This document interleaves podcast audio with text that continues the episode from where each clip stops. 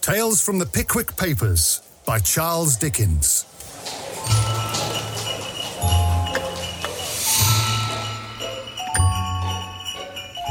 The story of the goblins who stole a gravedigger on Christmas Eve.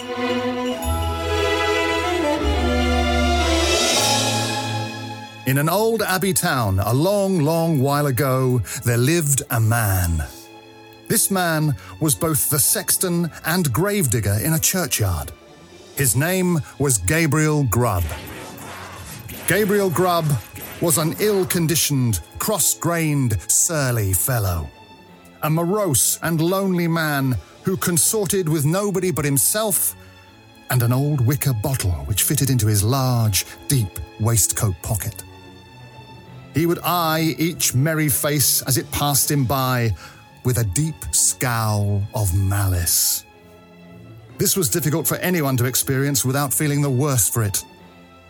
One Christmas Eve, a little before twilight, Gabriel shouldered his spade, lit his lantern, and headed towards the old churchyard, for he had a grave to finish by morning. Feeling very low, he thought it might raise his spirits if he went on with his work at once. As he walked up the ancient street, he saw the cheerful lights of blazing fires gleaming through the windows, heard the loud laughs and gleeful shouts of those who gathered around them. He noticed the bustling preparations for the next day's celebrations, smelled the numerous savoury smells as they steamed up in clouds from kitchen windows. This was all gall and wormwood to the heart of Gabriel Grub. Groups of children bounded out of the houses and ran across the road. Before knocking at the opposite door, they were met by half a dozen curly haired little rascals who crowded round them as they flocked upstairs to spend the evening in their Christmas games. Gabriel smiled grimly at this and clutched the handle of his spade with a firmer grip as he thought of Measles, scarlet fever, thrush, whooping cough. and a good many other sources of consolation to him. In this happy frame of mind, he strode along, returning a short, sullen growl to the good humoured greetings of neighbours as now and then they passed him. Merry Christmas! Hmm. Eventually, he turned into the dark lane that led to the churchyard. Now, Gabriel had been looking forward to reaching this lane because it was, generally speaking, a mournful and lonely place. The townspeople did not much care to venture there, except in broad daylight when the sun was shining. So he was not a little indignant to hear a voice roaring out some jolly song about a Merry Christmas in this very sanctuary. His sanctuary that was called Coffin Lane ever since the days of the old abbey and its shaven headed monks. Gabriel walked on, and as the voice drew nearer, he saw it came from a small boy hurrying along to join one of the little parties in the street. Gabriel waited until the boy came up, grabbed him, and rapped him over the head with his lantern five or six times, just to teach him to modulate his voice. The boy hurried away, and a gleeful grub entered the churchyard, locking the gate behind him. He took off his coat, set down his lantern, and jumped into the unfinished grave. He worked at it for an hour or so with much good will. But the earth was hardened with frost. It was difficult to break up and shovel out. Although there was a moon, it was a very young one, shedding little light upon the graves that stood in the shadow of the church. At any other time, these obstacles would have made Gabriel Grub very moody and miserable.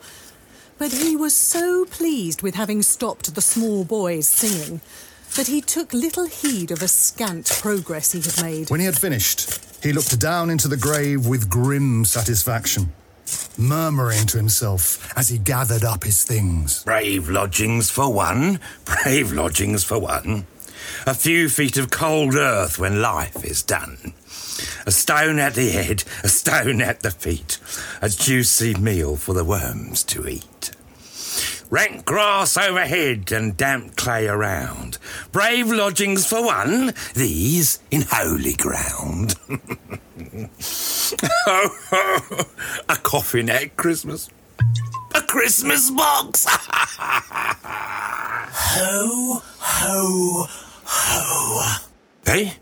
Alarmed, Gabriel paused in the act of raising the wicker bottle to his lips and looked around. In the pale moonlight, the churchyard was as still and quiet as the bottom of the oldest grave. The cold hoarfrost glistened on the tombstones, sparkling like rows of gems. The snow lay hard and crisp on the ground, spread over the thickly strewn mounds of earth. It formed a cover so white and smooth that it seemed as if corpses lay there, hidden only by their winding sheets. All was so cold and still. Nah, it was the echoes. It was not. Gabriel stood rooted to the spot with astonishment and terror. His eyes rested on a form that made his blood run cold. Seated on an upright tombstone was a strange, unearthly figure, no being of this world. Her long, fantastic legs were raised and crossed in a quaint, fantastic way. Her sinewy arms were bare with hands resting on her knees. On her short, round body, she wore a close cut outfit ornamented with small slashes. A short cloak dangled at her back, with the collar cut into curious peaks like a ruff. Her shoes curled up at the toes into long points, and on her head was a broad brimmed sugarloaf hat, garnished with a single feather. The goblin looked as if she had sat on the same tombstone very comfortably for two or three hundred years. And she was grinning goblinly. It was not the echoes. Oh! What do you do here on Christmas Eve? Uh, uh, I came to dig a grave, uh, Mum. What man wanders among graves and churchyards on a night such as this? Gabriel looked fearfully round, but there was nothing to be seen. What have you got in that bottle? Gin, Mum. You, you ain't with the excise department, are you? Who drinks gin alone in a churchyard on such a night as this? And who then is our fair and lawful prize? Well, Gabriel, what do you say to these? The goblin kicked up her feet extravagantly on either side of the tombstone. She then looked longingly at her turned up boot points, with as much admiration as if she were contemplating the most fashionable pair of boots in Bond Street. It's, it's very curious, Mum. Very curious and very pretty, but I think I- I'll go back and finish my work, ma'am, if you please. Work? What work? The grave, Mum, ma- making the grave. Oh, the graver. Who makes graves at a time when all other men and women are merry and takes pleasure in it?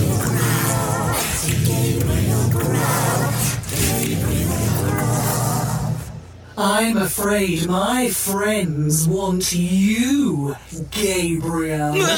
Ah, and Under favour, Mum. I don't think they can, Mum. They don't know me, Mum. I don't think the ladies and gentlemen have ever seen me, Mum. Oh, yes, they have. We know the man with the sulky face and grim scowl that came down the street tonight, throwing his evil looks at the children and grasping his burying spade tighter. We know the man who struck the boy in the envious malice of his heart because the boy could be merry and he could not. We know him. We know him.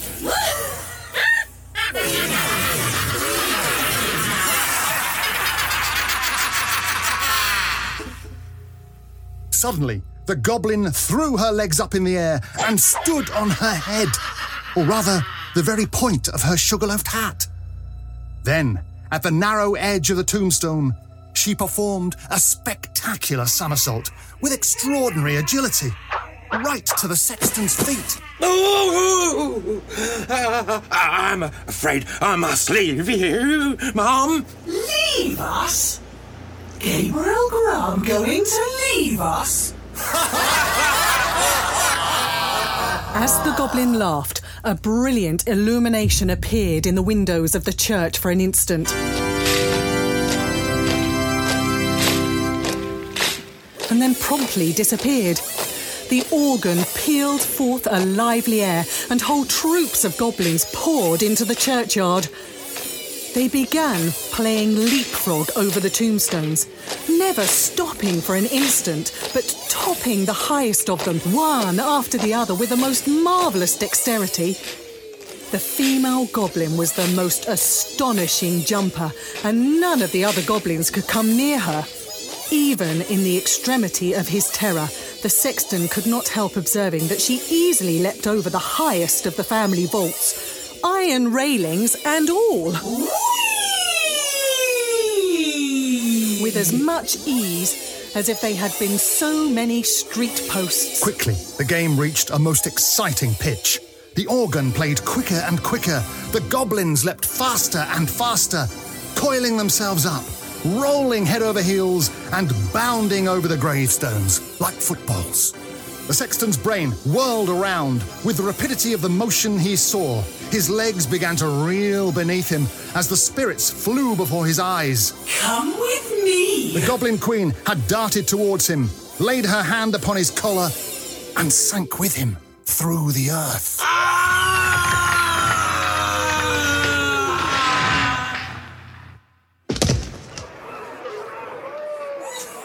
When Gabriel Grub had had time to fetch his breath, he found himself in what appeared to be a huge cavern, surrounded by crowds of goblins, ugly and grim. He stood paralysed as he saw his friend from the churchyard. She was in the centre of the room on a raised seat in front of him. Cold night tonight. Very cold. A glass of something warm here. At her command, half a dozen officious, smiling goblins, who Gabriel imagined to be courtiers, promptly disappeared and returned with two goblets of liquid fire, which they presented to the Queen. The Queen tossed down the flaming, fiery brew, which made her cheeks and throat transparent.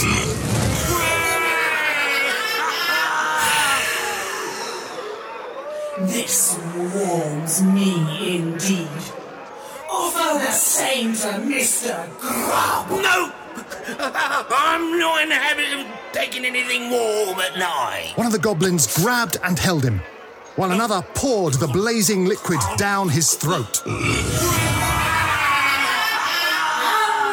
now, show the man of misery and gloom a few pictures from our own great storehouse. As the Queen said this, a thick cloud which obscured the remoter end of the cavern rolled away, to disclose, apparently at a great distance, a small and scantily furnished apartment. A crowd of little children were gathered round a bright fire, clinging to their mother's gown and dancing around her chair. The mother occasionally rose and drew aside the curtains as if to look for some expected object. A frugal meal was ready on the table and an armchair placed by the fire. A knock was heard at the door, and the children crowded round to their mother as their father entered. Wet and weary, he shook the snow from his garments, and the children gathered round him. Then, as he sat down to his meal before the fire, they climbed on his knee, and the mother sat by his side. All seemed happiness and comfort. A change came upon the view, almost imperceptibly. The new scene was of a small bedroom, where the fairest and youngest child lay dying. The colour had fled from his cheeks, and the light from his eyes. As the sexton looked upon him with an interest he had never known before, the child died. His young brothers and sisters crowded round his little bed and looked with awe on the infant face. Calm and tranquil as it was, they saw that he was dead, and they knew. Again, the cloud passed across the scene, and the subject changed once more. The father and mother were now old and helpless. The number of those about them was diminished by more than half. But cheerfulness sat on every face as they crowded round the fireside and told or listened to stories of earlier bygone days. Slowly and peacefully, the father sank into the grave followed by the mother. The few who yet survived them kneeled by their tomb, rose, and turned away sadly and mournfully. But not with bitter cries or despairing lamentation, for they knew one day they should meet again. Once more, they mixed with the busy world, and their cheerfulness was restored. What do you think of that? Well, it, it was very. Um, pretty. Pretty? You miserable man! You. In her anger, the Goblin Queen lifted up one of her very pliable legs. Flourishing it above her head to take aim, she administered a good, sound kick to the sexton. After which, all the goblins in waiting crowded round the wretched sexton and kicked him without mercy. Oh!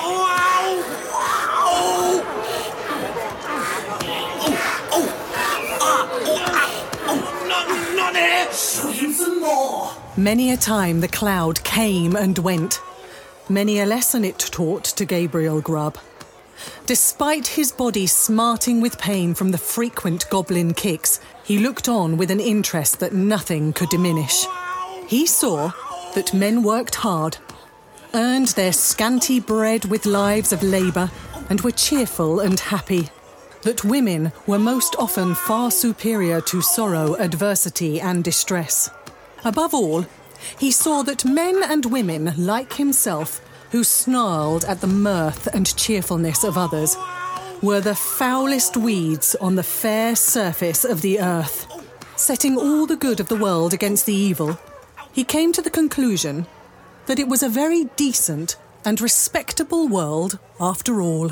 No sooner had he formed this thought than the cloud which closed over the last picture seemed to settle on his senses, lulling him into drowsiness. One by one, the goblins faded from sight. As the last one disappeared, he sank into sleep.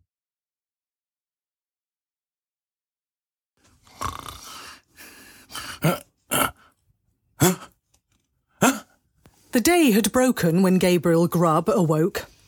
He found himself lying full length on a flat gravestone in the churchyard. The wicker bottle was at his side. Empty. The stone on which he had first seen the Goblin Queen stood bolt upright before him. His coat and tools lay scattered on the ground. Everything was well whitened by the night's frost. Did this really happen? Were there goblins here? Ah, whoa! The acute pain in his shoulders and other parts assured him that the kicking of the goblins was certainly not a dream. Sir Gabriel Grub rose painfully to his feet as well as he could. Brushing the frost from his coat, he put it on and turned his face toward the town. But Gabriel Grub was an altered man. He could not bear the thought of returning to a place where his repentance would be scoffed at, his reformation not believed. He hesitated for a few moments. Mm, right. And then turned away to wander where he might and seek his bread elsewhere. The lantern, spade, and wicker bottle were found that day in the churchyard. At first, there was much speculation in the town about the sexton's fate, but it was speedily determined that, in fact, he had been carried away by goblins. and there was no shortage of very credible witnesses to this and even stranger sights. I saw him whisking through the air on the back of a chestnut horse that was blind in one eye, and it had the hind quarters of a lion and the tail of a bear. At length, all this was devoutly believed. The new sexton began to exhibit, for a trifling fee, of course, a good sized piece of the church weathercock. This, he claimed, had been kicked off by the chestnut horse in its flight and picked up by himself in the churchyard. Unfortunately, some 10 years afterwards, these stories were somewhat disturbed by the unlooked for reappearance of Gabriel Grub, a ragged, contented, rheumatic old man. He told his story to the clergyman and the mayor, and in time, it began to be received as a matter of revised history. But having misplaced their confidence once, the believers in the weather cocktail were not easily persuaded to part with it again. So they looked as wise as they could, shrugged their shoulders, and made their excuses. He must have drunk all the gin and then fallen asleep in the tombstone. I say that he saw no goblins or Kevin. He's just seen more of the world and grown wise. Yeah. Be that as it may, Gabriel Grub was afflicted with rheumatism to the end of his days. So this story has at least one moral. That if a man or woman turn sulky and drink by themselves at Christmas, they make up their mind to be not a bit the better for it.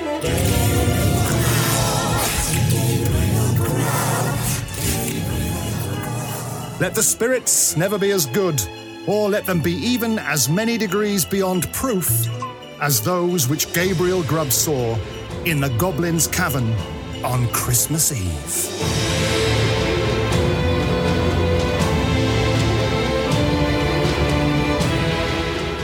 In The Goblins Who Stole a Gravedigger on Christmas Eve, you heard the voices of Lisa Nightingale, Jim Newberry, Mike Aries, and Miss Romy Todd. It was adapted and directed by Jim Newberry, with a soundscape realised by Robbie Burgess. It is a joint Old Dolly and Peoplescope production.